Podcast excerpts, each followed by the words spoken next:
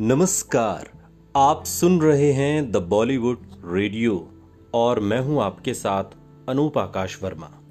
दोस्तों, ये किस्सा नरगिस, सुनील दत्त और रेखा का है। जब रेखा के लिए नरगिस ने कहा कि चुड़ैल को मज़बूत मर्द चाहिए, ये एक अभद्र टिप्पणी थी। बॉलीवुड की एवरग्रीन ब्यूटी रेखा की पूरी ज़िंदगी किसी पहेली से कम नहीं है। रेखा से जुड़े ऐसे कई राज हैं जिन्हें लेकर अक्सर सवाल तो पूछे जाते हैं, लेकिन जवाब कभी नहीं मिलते। अपने ऊपर लगने वाले हर इल्जामों और सवालों को लेकर रेखा ने हमेशा चुप्पी ही साधे रखी। रेखा की इसी गहरी खामोशी के नीचे दबा पड़ा है वो इल्ज़ाम भी, जब सुनील दत्त की पत्नी और संजय दत्त की माँ नरगिस ने रेखा को चुड़ैल कहा था।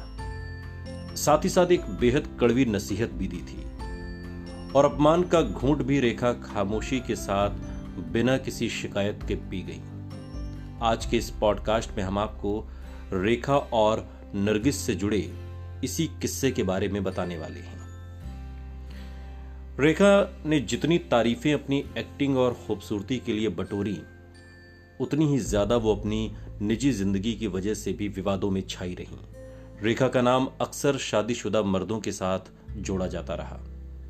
अमिताभ बच्चन के साथ तो उनका रिश्ता बॉलीवुड के सबसे चर्चित और विवादित लव अफेयर्स में शामिल होता है। इसके अलावा रेखा का नाम राज बब्बर जितेंद्र, धर्मेंद्र और यहाँ तक कि सुनील दत्त के साथ भी जोड़ा गया।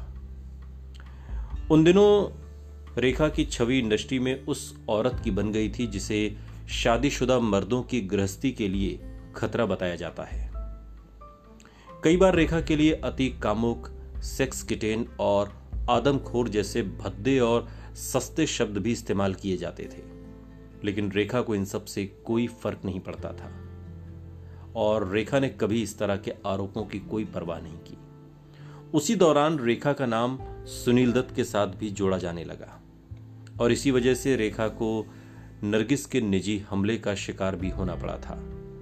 सुनील दत्त और रेखा ने जब प्राण जाए पर वचन न जाए और नागिन जैसी फ़िल्मों में साथ में काम किया तो इस तरह की अफवाहें और ज़्यादा गर्म हो गई। सुनील दत्त और रेखा की नजदीकियों की खबरें जब नरगिस तक पहुँची तो वो भी भड़क उठी। नरगिस ने गुस्से में रेखा को कुछ ऐसा कह दिया जो शायद कोई और कभी बर्दाश्त ही नहीं कर पाता।